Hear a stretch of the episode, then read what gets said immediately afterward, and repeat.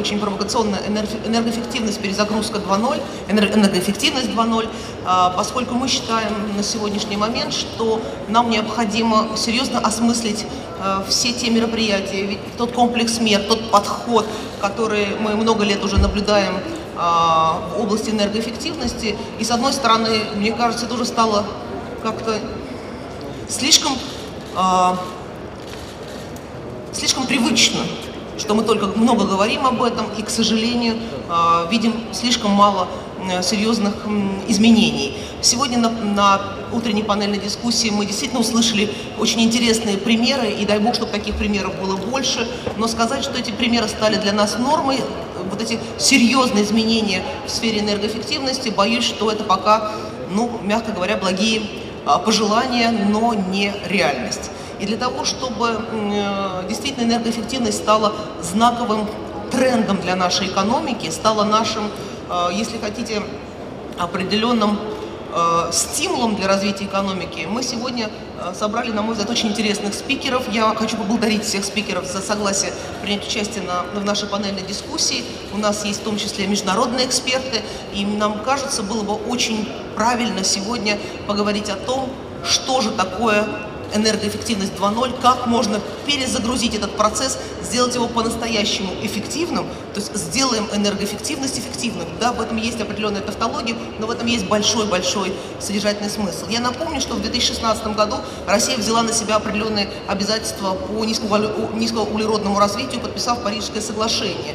А, несмотря на то, что Российская Федерация соглашение не ратифицировала, оно вступило в силу 4 ноября 2016 года, и в соответствии с требованием пункта 1 статьи 21 соглашения нам необходимо сейчас понять, является ли это сейчас для нас стимулом в развитии, является ли это единственным, почему мы движемся вперед, или скорее для нас это только повод задуматься, а что же происходит у нас в стране с энергоэффективностью, и что мы подразумеваем на самом деле э, под этим понятием или мы говорим про энергоэффективность в промышленности, или, как мы сегодня слышали, про энергоэффективность в ЖКХ, или про энергоэффективность в целом э, в развитии городов и в целом в планировании развития экономики. Так вот, все-таки энергоэффективность 2.0. Я хочу первый вопрос задать э, заместителю министра Подгузу Николаю Раевичу. Николай Раевич, как, вам, как, вы, как вы думаете, действительно мы должны скажем так, руководствоваться исключительно международными соглашениями, или это выгодно России, чтобы энергоэффективность стала нормой жизни? Э, добрый день, уважаемые коллеги. Э, э, очень радостно наблюдать такую широкую аудиторию сегодня. Действительно, значит, тематика нашего сегодняшнего круглого стола и панельной дискуссии интересна. Спасибо большое, Елене Леонидовне, за вопрос. Действительно, нам кажется, что задача, которая задачи по повышению энергоэффективности нашей экономики а, – это задача в первую очередь э, повышения конкурентоспособности нашей экономики.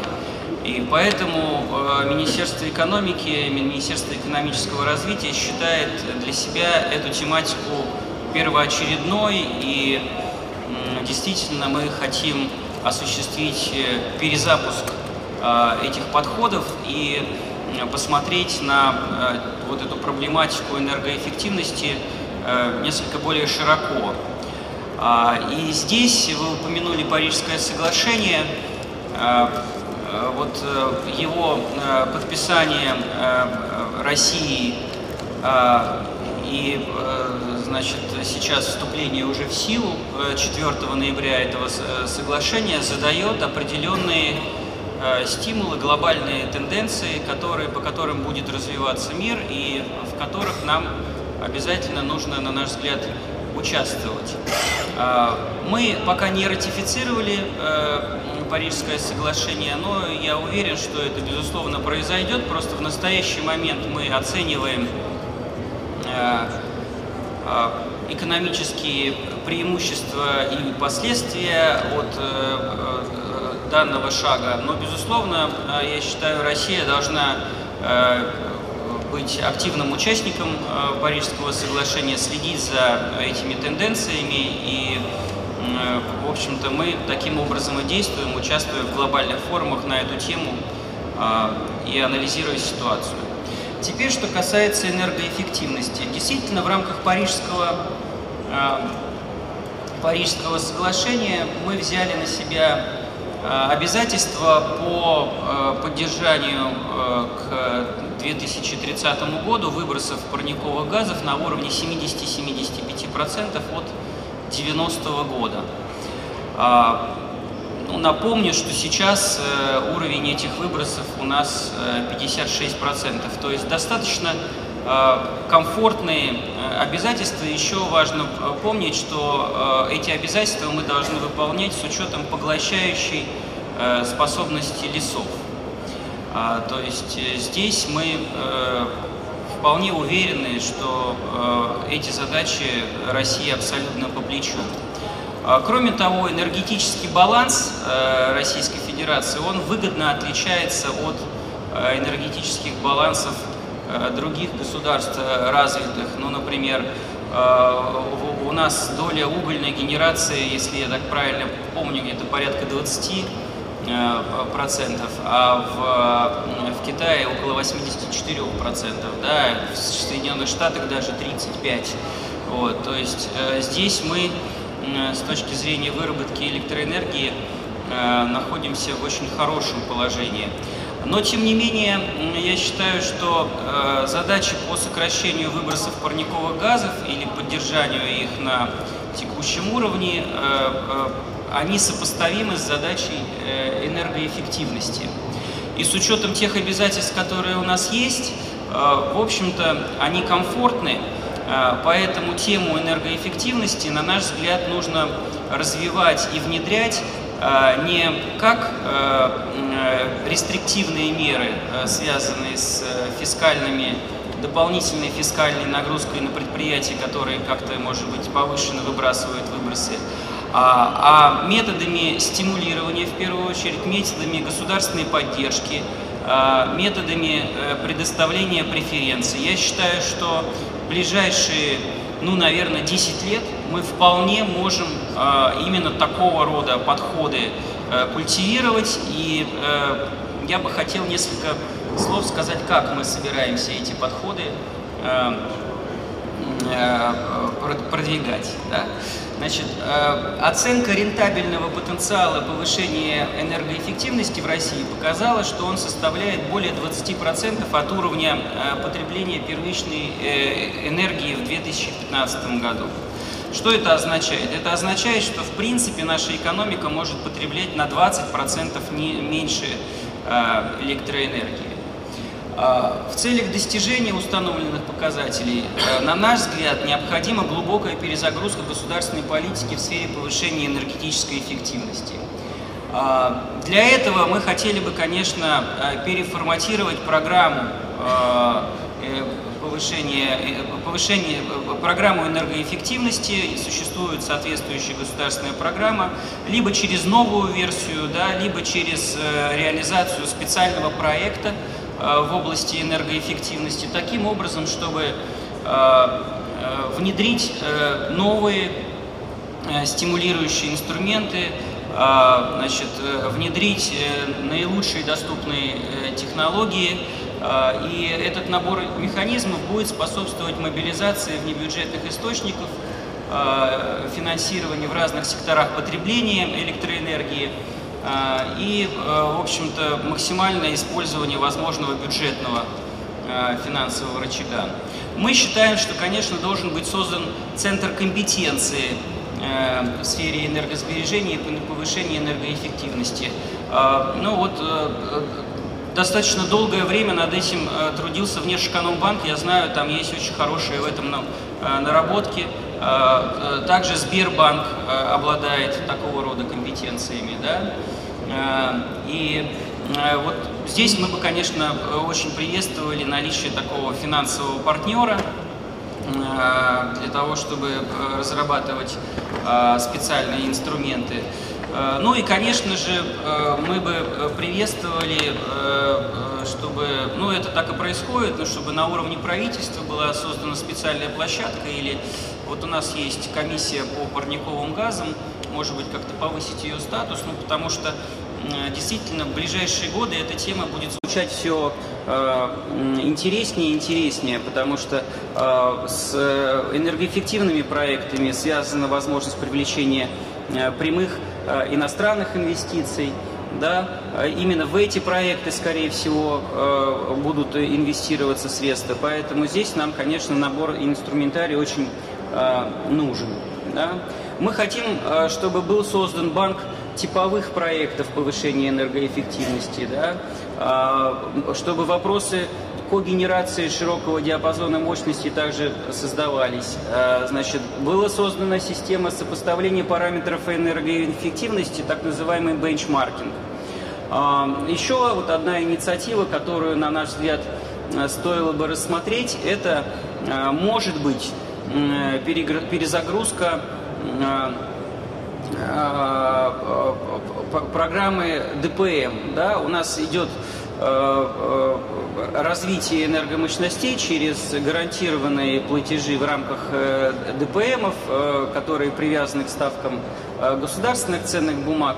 Ну, вот эта программа так или иначе будет завершаться с учетом того, что мы уже все меньше и меньше одобряем новых мощностей по такому механизму. А, а может быть э, как раз-таки обновление э, энергетической инфраструктуры да, могло бы через вот этот механизм значит, э, использоваться, да, и таким образом повышение энергоэффективности было бы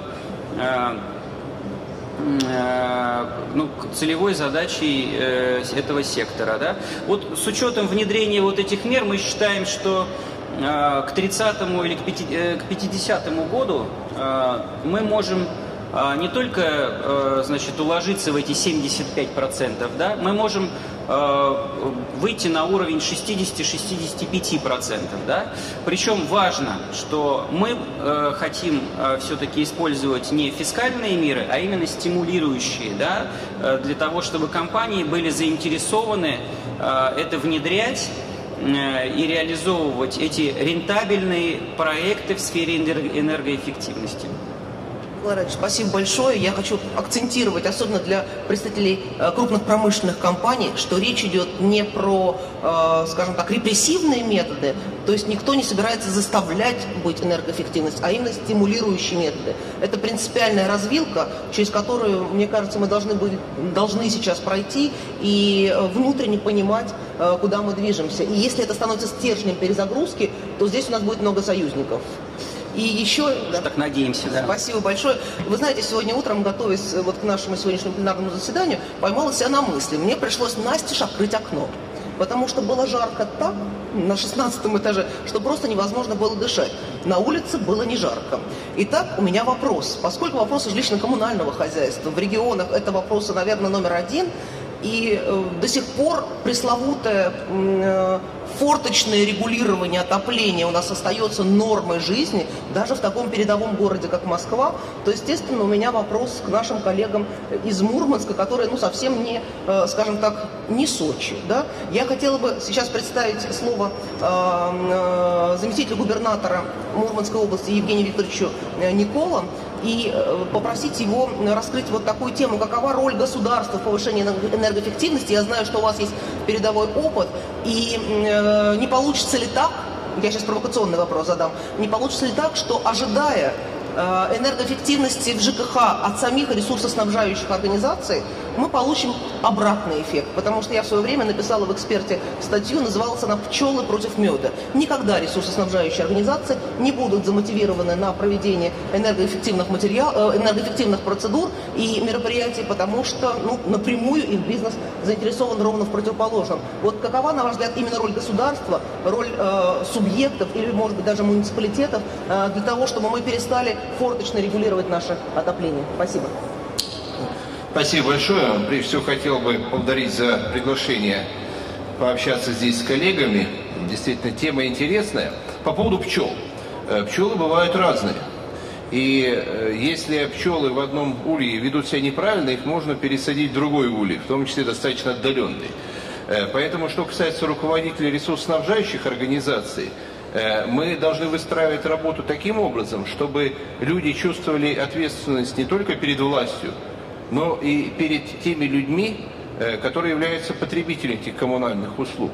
Э, мы сейчас ведем работу над тем, чтобы привлекать крупные промышленные предприятия к выстраиванию определенных вертикалей, которые позволяют этим крупным промышленным компаниям быть заинтересованным в развитии ресурсоснабжающих организаций на их территориях присутствия. Э, когда крупная российская компания, которая занимается или э, горно-промышленным производством, э, или химией, или энергетикой, или металлургией, вкладывает свои средства в капитал ресурсоснабжающих организаций, контролирует ее деятельность, контролирует руководителя, понимая, что на территории присутствия живут их люди, те люди, которые работают на предприятии. Но это что касается э, пчел, которые против меда. Что касается роли государства, э, я уверен, что в Арктике, в российской Арктике, роль государства должна быть выше. И мы видим не только в России, мы видим и в других мировых державах, часть территорий которых относится к арктической зоне, что роль государства в арктической зоне должна быть выше. Э, у нас не только холодно, э, это даже не самое главное, у нас очень длительный отопительный период. Э, у нас полярная ночь, помимо, конечно, и полярного дня летом, и это накладывает определенные ограничения на привлечение инвесторов одновременно позволяет находить определенные преимущества для этих инвесторов. Э, и когда мы говорим о том, что в сферу ЖКХ приходят частные инвестиции, я согласен, да, приходят. И мы это видим на примере Мурманской области. Но если инвестор располагает миллиардом рублей, 10 миллиардами рублей и хотел бы вложиться, э, понимая э, долгосрочные параметры тарифного регулирования, понимая отношения власти – он все равно вначале пойдет в города-миллионники, потом в города с населением 700 тысяч, потом города с населением 500 тысяч.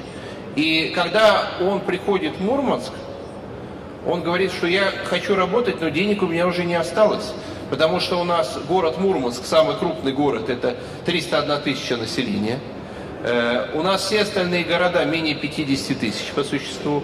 И э, инвесторы, которые уже имеют определенные референции, успешные истории в сфере жилищно-коммунального хозяйства, они вначале посмотрят на крупные агломерации, а потом приходят более мелкие. И это не только проблема Мурманской области, а проблема многих других э, российских арктических территорий в части привлечения инвестиций в сфере жилищно-коммунального хозяйства. А, если мы говорим о наших результатах, то вот с 2011 по 2014 год Мурманская область привлекала из федерального бюджета э, более 945 миллионов рублей.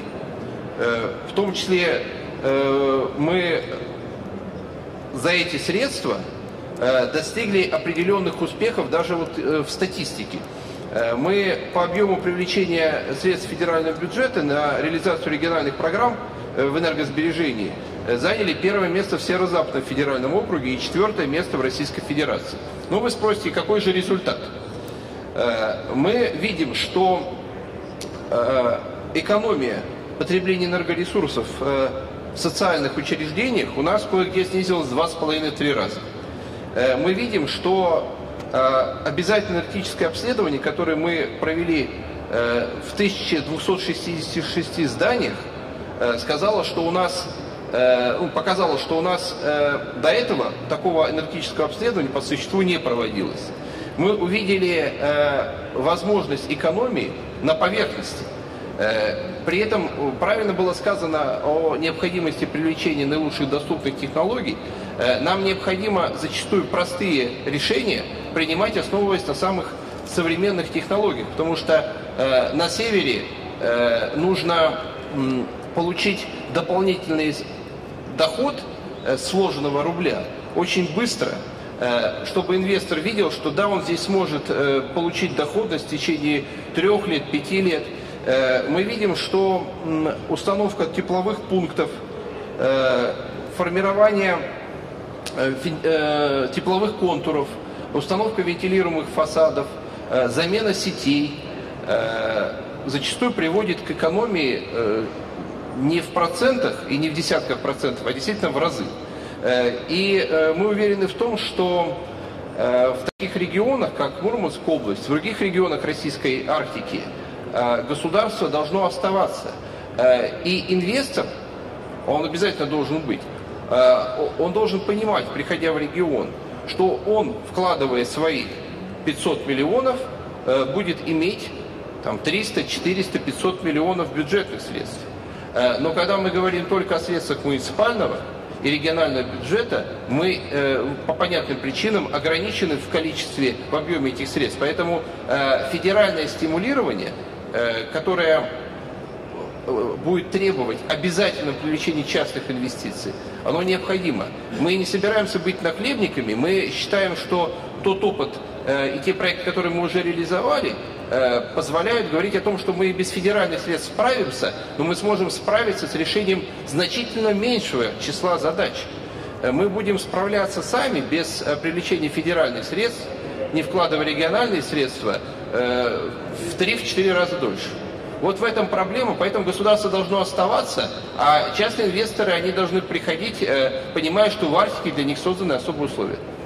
Спасибо большое, Евгений Викторович. Вы, конечно, абсолютно правы, что особенность нашей страны не только в ее протяженности географической, но и особенность регионов, которые необходимо учитывать в разработке государственной политики. Да? И в этом смысле э, стимулирование инвестиций, э, действительно дифференцированный подход к северу, дифференцированный подход к Дальнему Востоку, они должны быть учтены при разработке вот этой новой системы перезагрузки, понимая, понимая, что эти инвестиции на северной территории будут приходить медленнее, а, нам, а наша задача вот здесь как раз их и поддержать.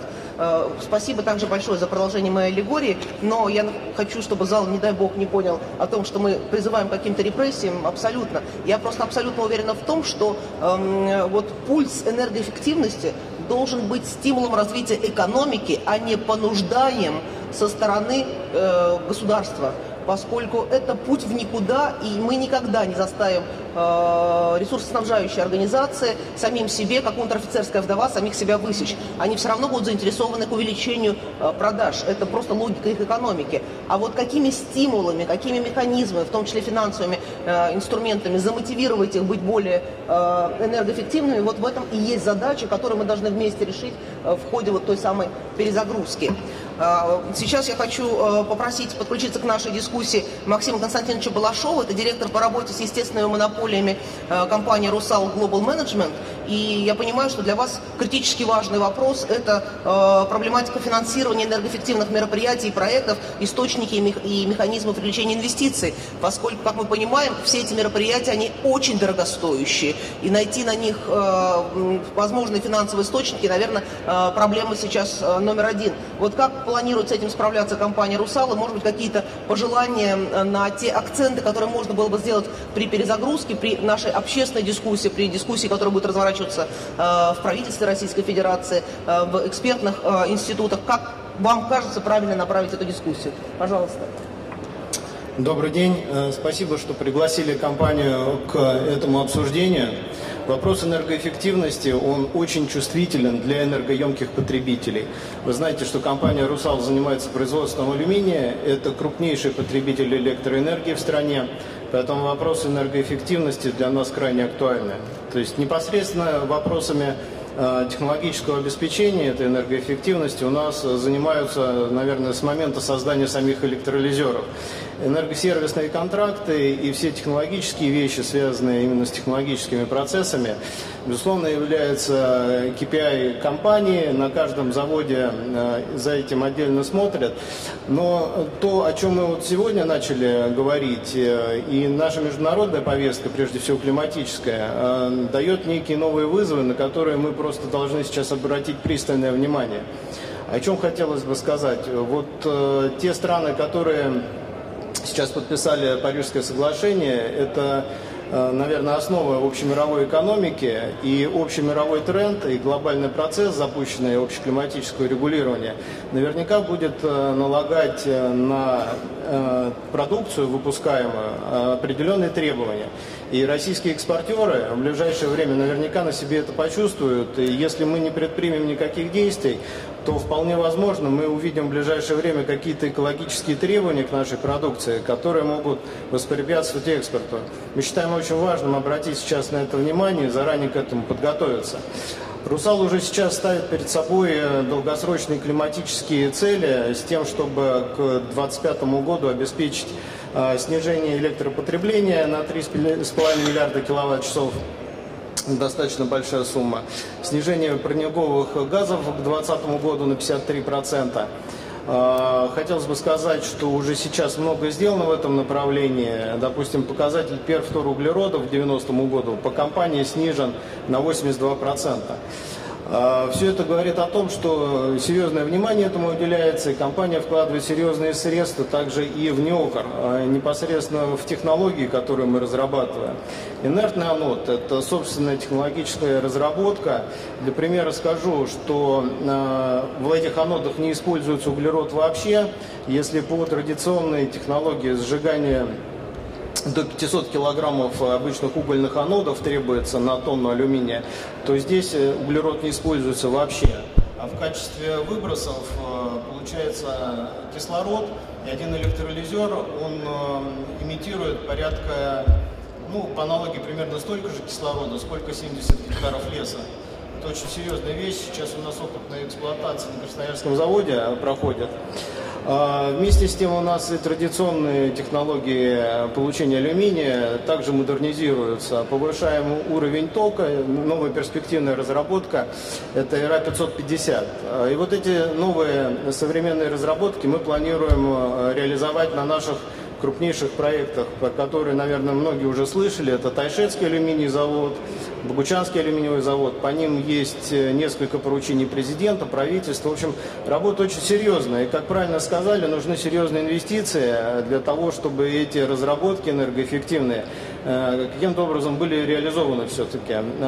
Вот текущая ситуация характерна тем, что сырьевые рынки сейчас находятся в самом низу. Обычным образом кредитоваться через традиционные механизмы, это как бы весьма и весьма сложно. То есть мы этим занимаемся достаточно давно, и собственные средства компании, которые вложены на сегодняшний день, это порядка 700 миллионов долларов а, в Тайшетский проект, а, тем не менее не дают э, как бы, сигнала к окончанию, наконец-таки, уже запуску непосредственно производства.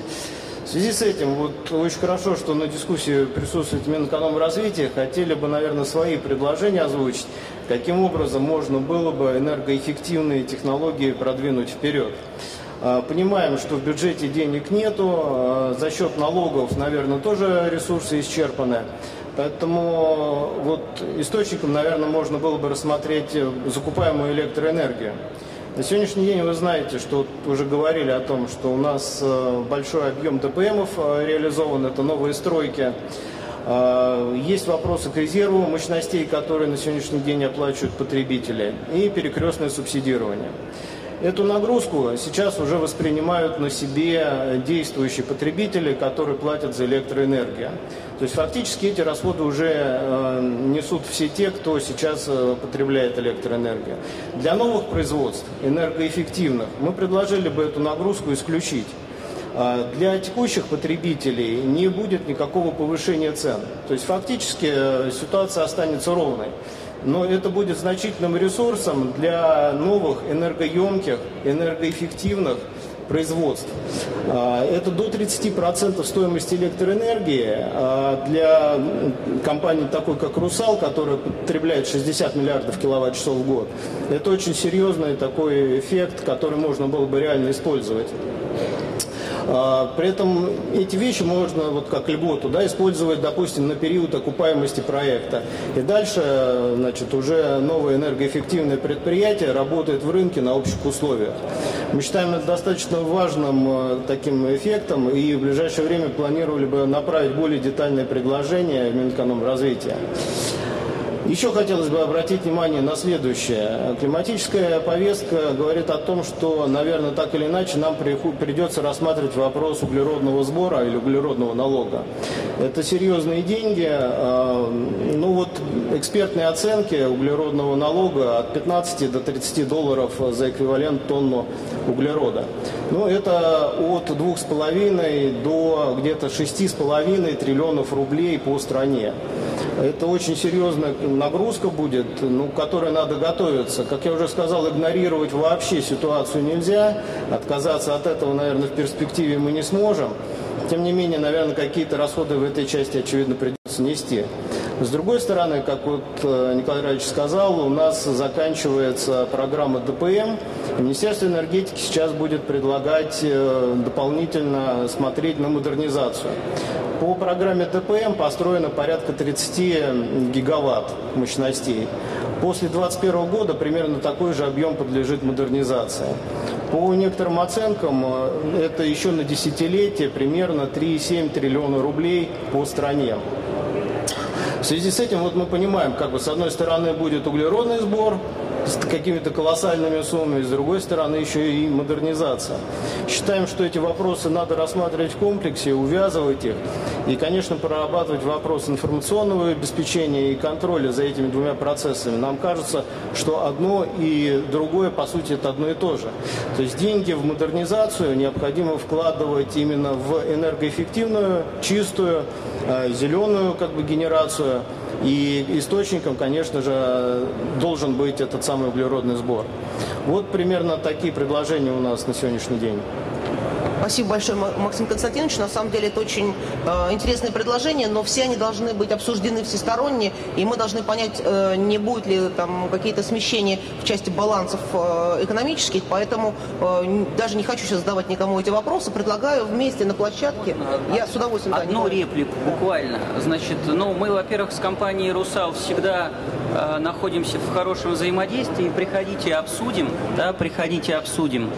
А, но а, вот все-таки я бы хотел еще раз подчеркнуть, что мы за стимулирование, но не за налогообложение и как бы рестриктивные подходы в, этом, а, в, этом, в этих вопросах э, в течение еще ну, долгого времени. Да? То есть вот это важно. Да? Спасибо большое. Поэтому э, предложение очень простое. Э, уже сейчас понятно, что нужна некая площадка, на которой можно было бы обсудить более детально все эти моменты, посмотреть плюсы, минусы, влияние первой волны, второй волны и э, посредственное влияние. Поэтому любые инициативы должны быть сбалансированы. А, поэтому приглашение, э, в том числе с компанией «Русал» и другим компаниям, которые являются очень, э, скажем так, ответственными игроками на этом рынке, э, дать свои предложения не просто в письменном виде, а войти в ту рабочую группу, которую мы все-таки предложим, скорее всего, создать на какой-то площадке более-менее понятной, открытой. Например, это можно сделать на площадке открытого правительства и обсудить все эти нюансы, и вместе с этим потом уже выйти с конкретными предложениями.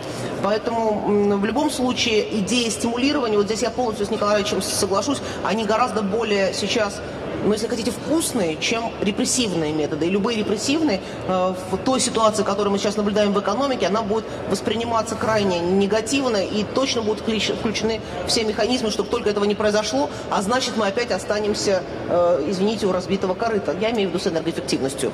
Э, я сейчас хотела попросить Ирину Александровну Булгакову, генерального директора Ассоциации энергосервисных компаний и вице-президента, руководителя дирекции Банк Российский Капитал, немножечко нам приоткрыть завесу тайн в том, каковы отношения э, наших финансовых институтов э, к нашей теме по энергоэффективности, каковы перспективы привлечения новых финансовых механизмов в эту сферу. И как вы считаете, вот вопросы энергосервисных контрактов это только для крупных э, промышленных предприятий, или вы все-таки видите перспективу в жилищно-коммунальном хозяйстве в той части, чтобы совместить это с вопросами капитального ремонта, с вопросами модернизации сетевого оборудования, чтобы мы наконец наконец-то действительно увидели хоть какой-то эффект, как простые жители, как простые граждане.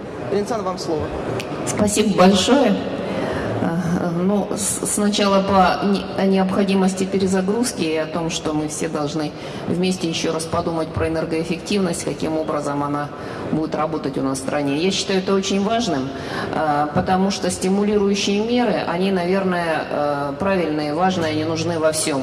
И э, в самом начале, когда принимали закон об энергоэффективности, мы говорили, что у нас будут методы тарифного регулирования, стимулирующие. Сегодня мы их не видим, потому что вот то, о чем говорил передо мной Максим Генгрич, это, в общем-то, метод тарифного регулирования энергоэффективности, и он первоначально предусматривался, что тарифы должны быть разные, и если это для этого разрабатывались правила по э, присвоению класса энергоэффективности, в том числе для зданий и сооружений, эм, продумывали про то, что тарифы на подключение к сетям будут дифференцированные для энергоэффективных домов новых, они будут более дешевые, ну и так далее потому что э, любое новое, технически сложное, а электроэнергию и любую энергию использовать с повышенной эффективностью, это всегда какие-то сложные технические дополнительные да, приспособления, скажу так уж по-простому, а, требуют затрат, значит, должны быть стимулирующие методы. Мы говорили о том, что у нас будут с вами стимулирующие налоговые методы, и даже кое-что принято, но работать с этим ну, практически невозможно, потому что небольшое большая компания, вот я работаю с энергосервисными компаниями, в основном это не очень крупные компании, которые на, настроены на не самых э, больших потребителей, на мелких. А, значит, собственно говоря, добиться таких налоговых льгот, э, для этого нужно затратить столько же денег, сколько на подготовку самого энергосервисного контракта. Достаточно сложно. Поэтому стимулирующие меры должны быть более понятны, более просты, но и более эффективны. А, немножечко про то, где сегодня у нас работает энергосервис. Работает везде. А, вот такая крупная компания, как «Русал», она тоже может работать с энергосервисными компаниями. Для нее бы это было, конечно, интересно, потому что в случае работы там в этом случае кредит бы привлекала энергосервисная компания под платежи «Русала», и «Русал» бы не имел бы дополнительную кредитную нагрузку. Да? Но нужно такую компанию найти. Э, энергосервис, он дороже. Это более сложный финансовый механизм, и он стоит всегда дороже, чем просто финансирование напрямую энергосервисных, э, энергоэффективных мероприятий. Поэтому э, выбирать его или нет, это право компании, право потребителя, и он должен быть наравне с другими финансовыми механизмами для повышения энергоэффективности. Что у нас работает сегодня? Вот я, э, идя сюда, э, посмотрела, какие сегодня финансовые механизмы, какие институты у нас сегодня работают с повышением энергоэффективности. У нас есть эм, программа ВЭБа за счет займов Международного банка э, реконструкции и развития. Она не работает. Значит, банк дал ВЭБу кредит которые практически не используются по двум причинам. Ну и по тем причинам, что сейчас мы вообще с Мировым банком э, не очень работаем, это внешнеэкономически, но и по тем причинам, что сегодня в вебе идет переустройство, и на настоящий момент эта программа не закрыта, но в принципе она и недоступна для организации. У нас была программа Евразийского банка реконстру... развития, да, самая эффективная за все время, которая была. Формально тоже действует, но на сегодняшний момент новые проекты не осуществляются. Вот. У нас э, есть банки российские, которые работают. Мы все знаем про компанию «Газпром Энергоэффект». Газпромбанк ее финансировал. В настоящий момент тоже компания работает и в большей степени нацелена на объекты Газпрома и для этого будет дальше работать, чем на внешние объекты. У нас немножко работает с энергосберегающими мероприятиями Газпром, но работает все, все-таки не как специальный институт и не как специальная программа, которая направлена на повышение энергетической эффективности, а как нормальный банк, который, когда видит хороший проект, дает под него деньги, и это, в общем-то, очень хорошо. Больше я специальных программ таких не слышала до этого. В настоящий момент вот у нас э, работает э, ВТБ факторинг, у него есть специальная программа. Есть сложности, наверное, не буду э, за друзей, за коллег расписываться, за друзей, правильно могу сказать. Сложности в том, что и сам энергосервисный контракт, и сами компании, которые у нас занимаются сегодня энергоэффективностью, они еще недостаточно готовы, недостаточно финансово грамотны, и наши заказчики не всегда хотят э, значит, э, понимать то, что этот проект должен быть профинансирован и должен быть выгоден не только им, но и тем, кто его финансирует, да, потому что ну, есть сложности. Сегодня э, РАЭСКО э, начинает вот работать с банком «Российский капитал», создана компания – которая нацелена, называется РК «Энергоэффективность». Завтра мы здесь будем подписывать первые контракты по выкупу энергосервисных, мелких энергосервисных э, контрактов, там стоимостью около от 5, даже минимальной мы не называем, но вот те, которые мы сегодня посмотрели, это от 5 до 15 миллионов. Это как раз э, нацелено на выкуп, э, на работу именно в школах, в больницах, э, в бюджетных учреждениях. Пока еще не работаем с жилым фондом по понятным ограничениям законодательным, потому что закон, который мы все вместе с вами готовили для того, чтобы заработало энергосбережение э, и в жилье, э, до сих пор, по-моему, еще не внесен даже э, правительством в Госдуму. А, и еще тоже из интернета зачитаю прочитала, тоже иди сюда. Э, в 2017 году в Казахстане будет создан фонд энергоэффективности на площадке Международного финансового центра Астана. Э, предполагают они этот фонд финансировать за счет международных займов различных. Фонд будет целевой, и на его основная работа это будет, в общем-то, разрабатывать разные финансовые инструменты и повышать финансовую э, грамотность бюджетных учреждений и энергосервисных компаний. В общем-то, если говорить о перезагрузке и если говорить об этом, то нам, конечно, тоже нужен такой инструмент – Э, финансовый институт. Может быть, это могло бы быть и на площадке веба, но должна быть централизованная программа. Программа в том числе стимулирующая и банки для того, чтобы они потом могли работать с энергоэффективностью. Вот э, хотелось бы, чтобы мы себе такую задачу на год поставили, а примеры реализованных проектов, они есть, но их единицы, это, к сожалению, исключение из правил. Спасибо большое, Ирина Санна. На самом деле вот этот опыт, э, в том числе Казахстана, на мой взгляд, нам тоже было бы полезно использовать, потому что почему мы сами не могли бы в том числе э, работать с займами и направлять их на эти очень важные задачи и для России, и в целом поддерживаемые международным сообществом, мне кажется, здесь нет никаких препятствий, и наша совместная задача продвигать эту идею, и тогда у нас действительно стимулирование будет более эффективным. А, действительно, пока мы видим только исключение из правил, это все те самые а, крупинки, а, которые, с одной стороны, подтверждают правила, а с другой стороны, дают нам надежду, что нам есть куда двигаться. И именно процесс перезагрузки, мне кажется, сейчас будет наиболее эффективен только тогда, когда мы все вместе наши усилия направим в эту сторону. Да, пожалуйста, вы хотите... Есть реплика в поддержку. Э, для примера, у нас в середине декабря мы презентуем уже результаты реализации крупного достаточно энергосервисного проекта по замене уличного освещения в городе Мончегорске. Это 42 тысячи э, жителей, более 100 миллионов рублей.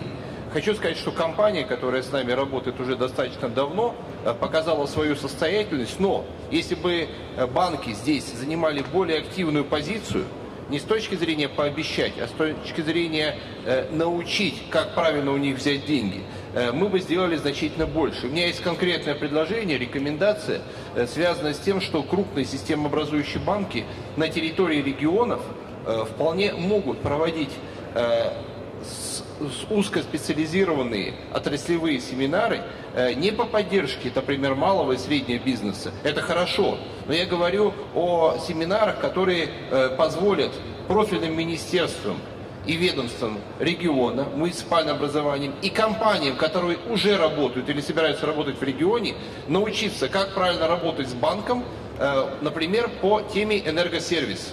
То есть достаточно узкую тему Э, взять и ее расписать, как можно работать с конкретным банком, какие критерии соблюдать. Тогда у нас телега поедет более быстро. И это, я думаю, в каждом из регионов э, найдет свое применение. Спасибо. Винич, очень полезное начинание. Мне кажется, действительно стоит с банками это продумать. И такие образовательные семинары и для органов местного самоуправления, и для регионов, и для крупных компаний было бы, на мой взгляд, очень-очень э, полезно. Я хочу сейчас попросить Максима Константиновича Агиева, директор по сервисам в области энерго, энергоменеджмента Schneider Electric в России и СНГ, э, чуть-чуть нам приоткрыть завесу э, тайны по тому, как выстраивается сейчас международное сотрудничество э, в этой сфере и э, какой успешный международный опыт в России и СНГ, СНГ мы уже имеем, и я надеюсь, в ближайшее время только усилим его. Пожалуйста, вам слово. Да, спасибо. Добрый день, уважаемые коллеги. А, э, прежде чем перейти там, к международному опыту, а он действительно есть, и его адаптация в России активно ведется, немножечко все-таки вот э, Э, я думал, что до того, как Ирина Александровна выступила, э, никто не будет говорить о таких вот реальных проблемах с точки зрения финансирования да, и э, реализации проектов. Было сказано там о единичных проектах. Я все-таки, наверное, немножечко так это с другой стороны посмотрю на все это дело и пару примеров приведу. Значит, называется у нас наш, наша панель перезагрузка, да, энергоэффективность 2.0, перезагрузка. А, вот мне кажется, все-таки мы немножко мешаем много понятий в одну кучу, да, э, когда говорим о перезагрузке. А давайте определимся с тем, что нам нужно перезагружать.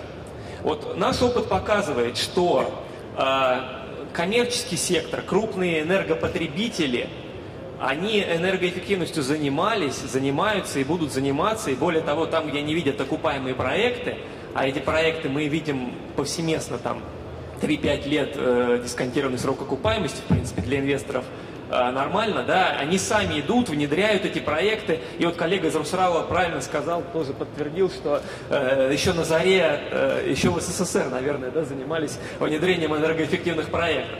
Я могу подтвердить, у нас есть крупные клиенты коммерческие в разных сегментах. Компания Ашан, э, компания э, ММК, э, компания э, Сибур, которые частные инвесторы очень серьезно инвестируют в энергоэффективность. Их не надо уговаривать. А где пробуксовывает? А, есть э, такая цифра, и она много обсуждалась еще там на Сочинском, на Восточном форуме. Всегда говорили о влиянии государства на российскую экономику. Но вот последнюю цифру, которую я слышал по статистике Федеральной антимонопольной службы, э, российской экономики где-то 70% государственно зависимой. То есть это государство, либо там влияние государства. Вот проекты в области энергоэффективности в этой области, они тоже есть, но это не та динамика, которая видна в коммерческом секторе. Очевидно, что-то пробуксовывает. Когда в 2009 году выпускался федеральный закон об энергосбережении, идея была того, что государство станет лидером вот этих перемен. Своим примером покажет, что энергоэффективность это нужно, важно и нужно в это дело инвестировать. На текущий момент, на мой взгляд, э, область вот, государственная Э, и в первую очередь инфраструктурная, конечно, недоинвестирована. Мы прекрасно понимаем, что есть кризис, э, есть сложности там э, с налогами и сборами, да, но, опять же, к международному опыту, механизмы стимулирования, в том числе налогового стимулирования, внедрения давайте так, не налогового, а тарифного стимулирования внедрения энергоэффективных технологий. Это, э, скажем, такая международная практика, которую стоит взять на, э, как, э, на оценку и посмотреть, есть ли в этом смысл и как мы можем это применять в России. А если мы говорим с вами о низкоуглеродной экономике, то в России вообще де-факто отсутствуют стимулы возобновляемую энергетику, которую ну, как бы это будущее наше, да, уход от э, углеродной энергетики. Что еще? Э, про, про наилучшие доступные технологии, конечно, было много сказано, но вот здесь вот опять же очень интересная вещь. Мы в России каждый раз начинаем что-то свое изобретать. Вот э, этих справочников наилучших доступных технологий, этих отработанных проектов, их очень много. Наверное, не нужно создавать каждый раз что-то с нуля. Можно наработать проектную базу там, вот этих типовых проектов и использовать. В, э, причем здесь нужно понимать, что вот эти вот э, наилучшие доступные технологии на старую инфраструктуру недоинвестированную, это не всегда лучший способ э, действовать. Э, в Европе, э, в Америке, в Азии больше используют методологию так называемого энергоэффективного проектирования – В России мы с этим очень сильно пробуксовываем. Идея это закладывание на, на этапе проектирования объекта всех нужных технологических решений для обеспечения энергоэффективности. Вместо того, чтобы потом уже то, что там построили, работает, да, пытаться перестроить. Это большими деньгами э, и малыми там неинтересными э, сроками окупаемости выливается. Вот у нас вот это вот э, энергоэффективное проектирование, методология, практически ее нет. А если мы говорим с вами о проектах, которые проходят госэкспертизу, госэкспертиза вообще не понимает, что такое энергоэффективное проектирование. А, еще один момент энергоэффективной закупки. А, наша система государственная, вот я говорю все-таки про тот сектор, который государственно зависимый, очень сильно замотивирована все-таки на минимум цены. А, в Европе, э, в США, там, в Азии, да, мы говорим про международный опыт, повсеместно применяется методология Life Cycle Costing, то есть TCO, Total Cost of Ownership, э, совокупная стоимость владения объектом. И по оценке вот этой совокупной стоимости владения э, можно говорить об эффективности применения той или иной технологии. То есть мы смотрим не сколько мы сейчас потратим в моменте, а сколько мы за объект вообще потратим на период его жизненного цикла. И э, вот такой подход, он показывает э, разумность инвестиций в, там, пусть несколько более дорогое, но, тем не менее, более энергоэффективное оборудование. Да? А, примеров много. Да? А, еще, еще, наверное, такой момент, который много забывают. А, мы в Schneider Electric стараемся об этом не забывать. Нужно все-таки нам а, обучению и формированию сознания, в том числе подрастающего поколения, в области энергоэффективности уделять огромное внимание. А, мы должны растить а, ну, людей, которые сознательно относятся э, к эффективному потреблению энергоресурсов. Вот мы, например, что делаем в этом направлении? У нас есть 30 университетов-партнеров, создаем лаборатории, где студентов обучаем энергоэффективным технологиям, методам энергосбережения. Вот, на мой взгляд, Э, вот это должно войти в практику, потому что почему-то европейские дети, да, они с детства учатся быть э, экономными, да, но не все российские дети этому учатся, да. Вот. А, ну, это такие вот как бы примеры, да, из международной практики, о которых мы говорим. Ну и, наверное, пара моментов, чтобы завершить. А, нужна ли энергоэффективность российской экономики? Да, вот вопрос с утра э, в начале дискуссии был задан. На мой взгляд, безусловно, нужна это а, очень важный фактор стимулирования конкурентоспособности.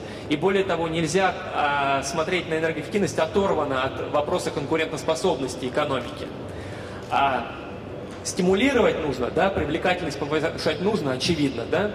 И э, хочу завершить фразой, вот э, мне э, процитирую нашего э, CEO да, компании, который недавно в интервью РБК сказал, энергоэффективность это, говорит, как бросить курить. Да, не только меньше тратишь, больше времени за, э, появляется, но еще и здоровее становишься. Но вот энергоэффективность для российской экономики это вот именно то самое, да? Это не только э, больш, большая конкурентоспособность, это не только меньшие затраты, это еще и возможности куда-то двигаться дальше, использовать освободившийся ресурс. Спасибо.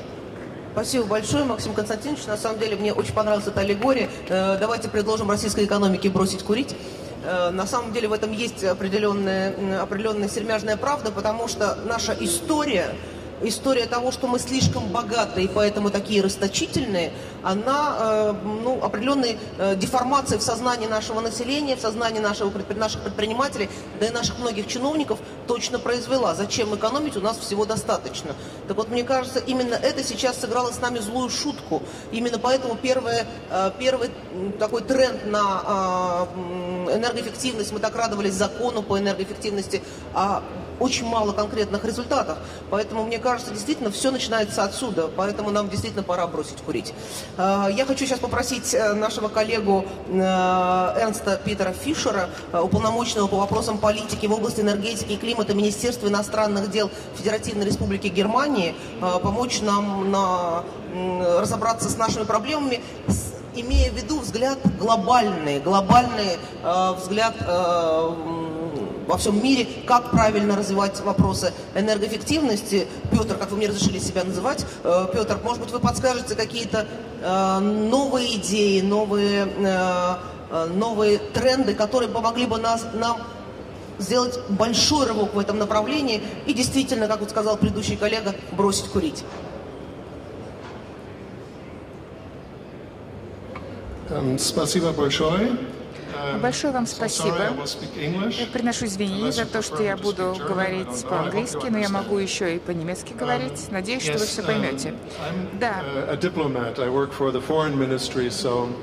Um, um, the German perspective. And the German perspective also always means the European Union perspective. Это взгляд ЕС. wishes, Вначале вы говорили, что, возможно, сейчас эта область представлена в России благими пожеланиями, но нереальными действиями. А что же происходит э, в Германии? В Германии мы сейчас находимся на переходном периоде к низкоинтенсивной энергетике, и мы приближаемся только к реальности. По сути говоря, мы бросили курить примерно 25 лет назад, и мы уже добились больших успехов. Поэтому я хотел бы поделиться взглядами, которые существуют в Германии на эту проблему, нашими достижениями. Недавно у нас было специальное совещание с другими странами Евросоюза. Мы определили области сотрудничества, которые будут максимально взаимовыгодными. И это же касается.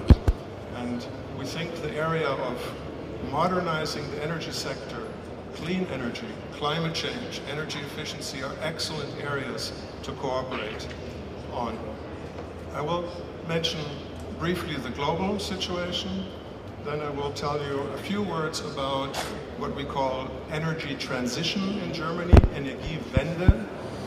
Um, входном периоде к энергоэффективной экономике, который сейчас переживает Германия, и о ситуации в ЕС. Итак, начинаю с мировой ситуации.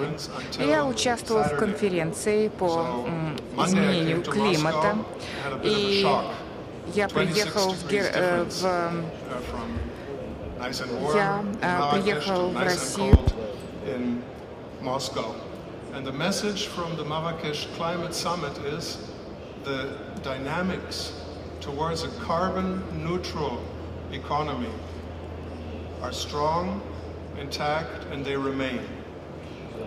The Paris Agreement, which was mentioned by the Vice Minister and our colleague from Rusal, sets a global framework, and all the 195 countries that came to Marrakesh said, we will stick to it. We want to limit global climate change to 2 degrees Celsius, if possible, 1.5.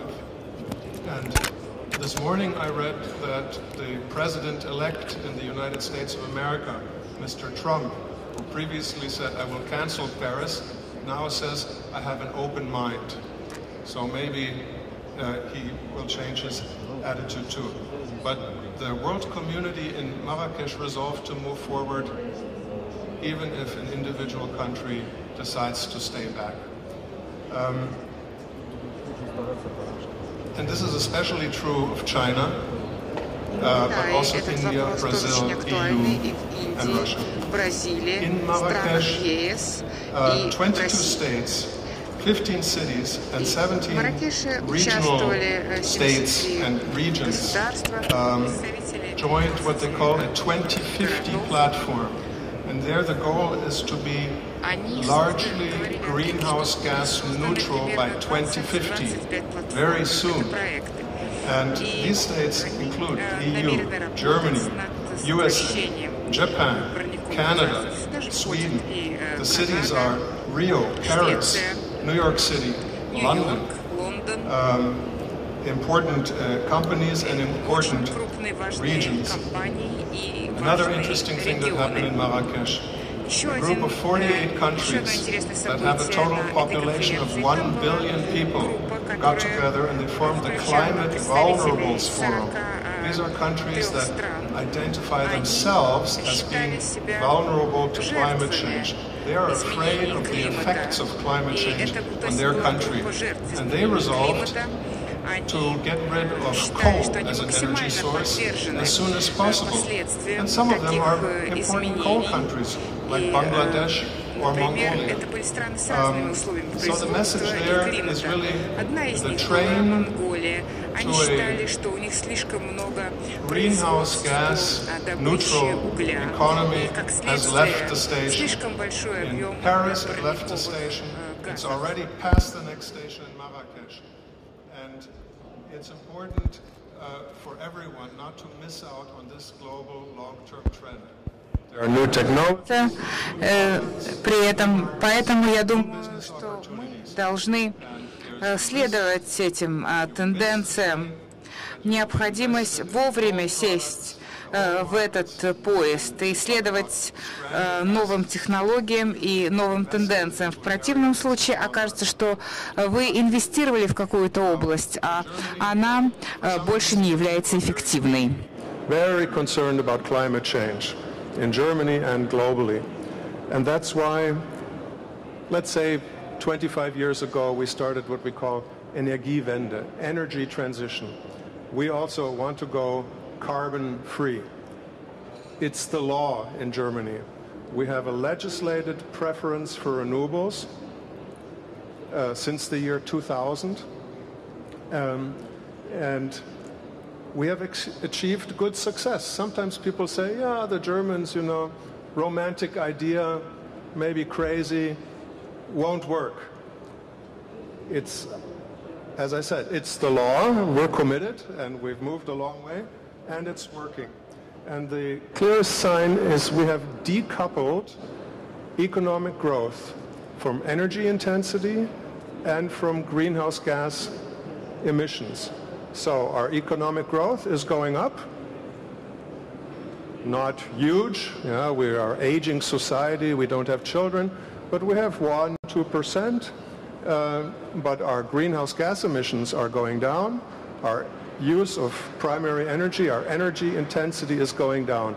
And that's the trend towards this new economic uh, paradigm.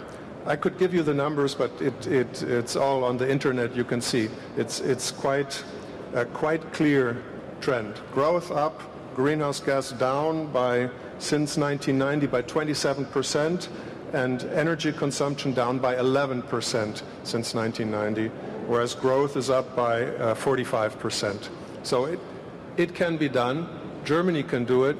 We have very low unemployment. We have regions that have zero unemployment. You can't find someone to take a job. We have a budget surplus. We are still a top exporting country in the world, and we export heavy machinery, modern technological goods, everything you need from an industrialized society. So we haven't gone somehow living on the trees. Um, now, that's our Energiewende. And it has two pillars. One is renewables. I won't talk too much about that, but just to say... We have a legislated preference for renewables, and we moved from 6% renewables in electricity production in the year um, 2000 to over 33% in 2015.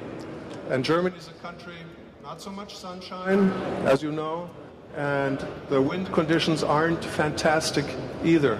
So with natural conditions that aren't the best, as an industrial country, we have 33% share of electricity from renewables, and we have one of the most reliable electricity grids. We have 12 minutes per year grid failure. It's one of the lowest in the world. In other words, it's very, very stable. At the same time, I'll just mention this, we also decided to leave nuclear power, but that's a whole different story.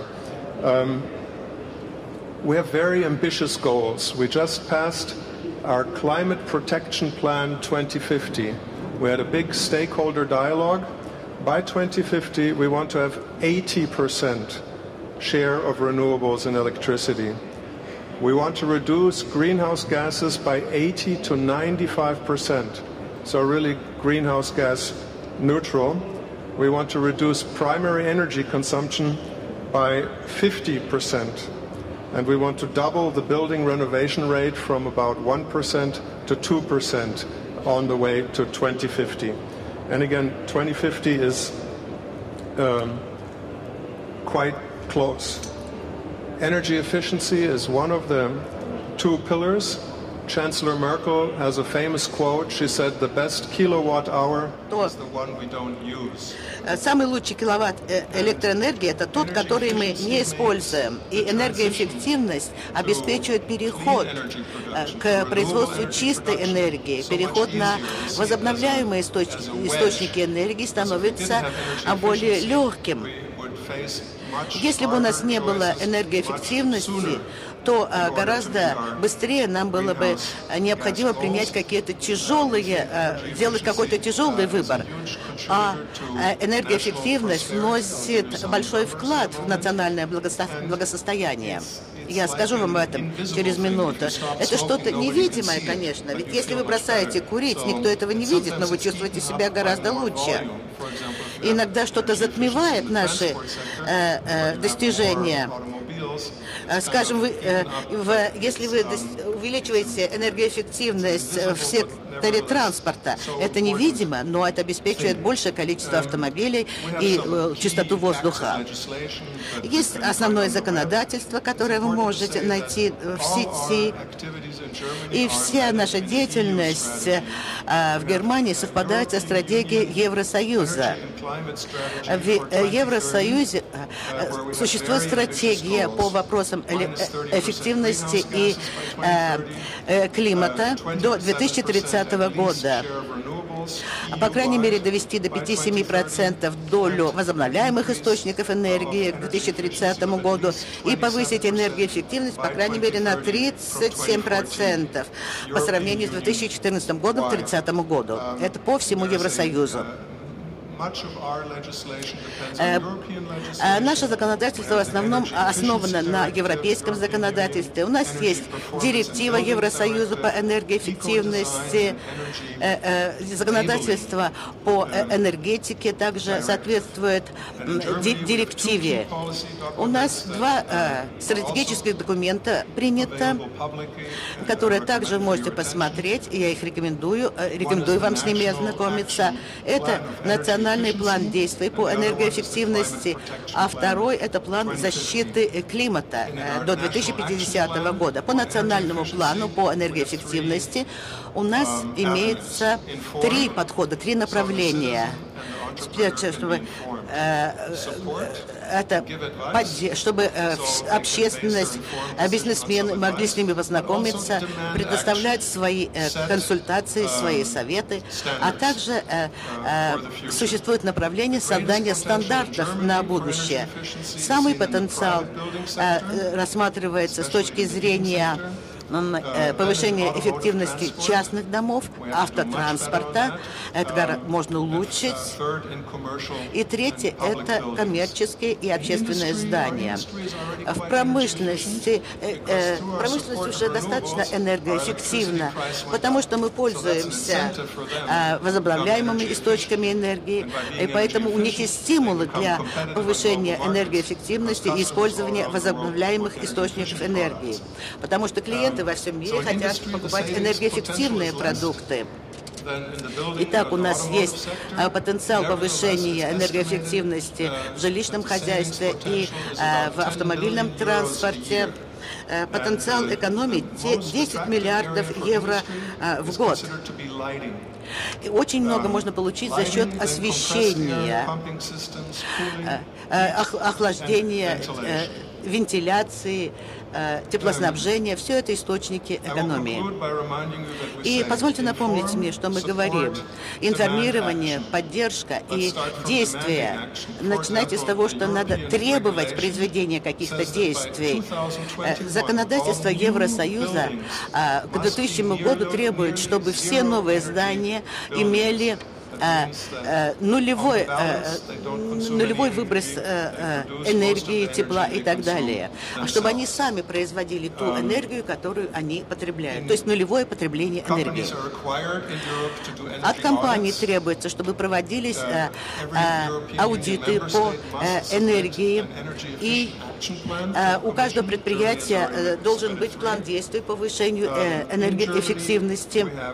В Германии имеется Дается э, классифика, классификация по уровню энергоэффективности, чтобы все знали, э, куда, в какой класс они записаны. Например, стиральные машины, они имеют класс 1, A, B и так далее по уровню энергоэффективности. Есть даже консультанты по энергоэффективности, которые уже могут прийти к вам в дом и оказать какие-то консультации. То же самое относится и к компаниям. У нас есть специальные сети по обучению э, э, методам энергоэффективности. И мы также субсидируем э, инвестиции, направленные на энергоэффективность.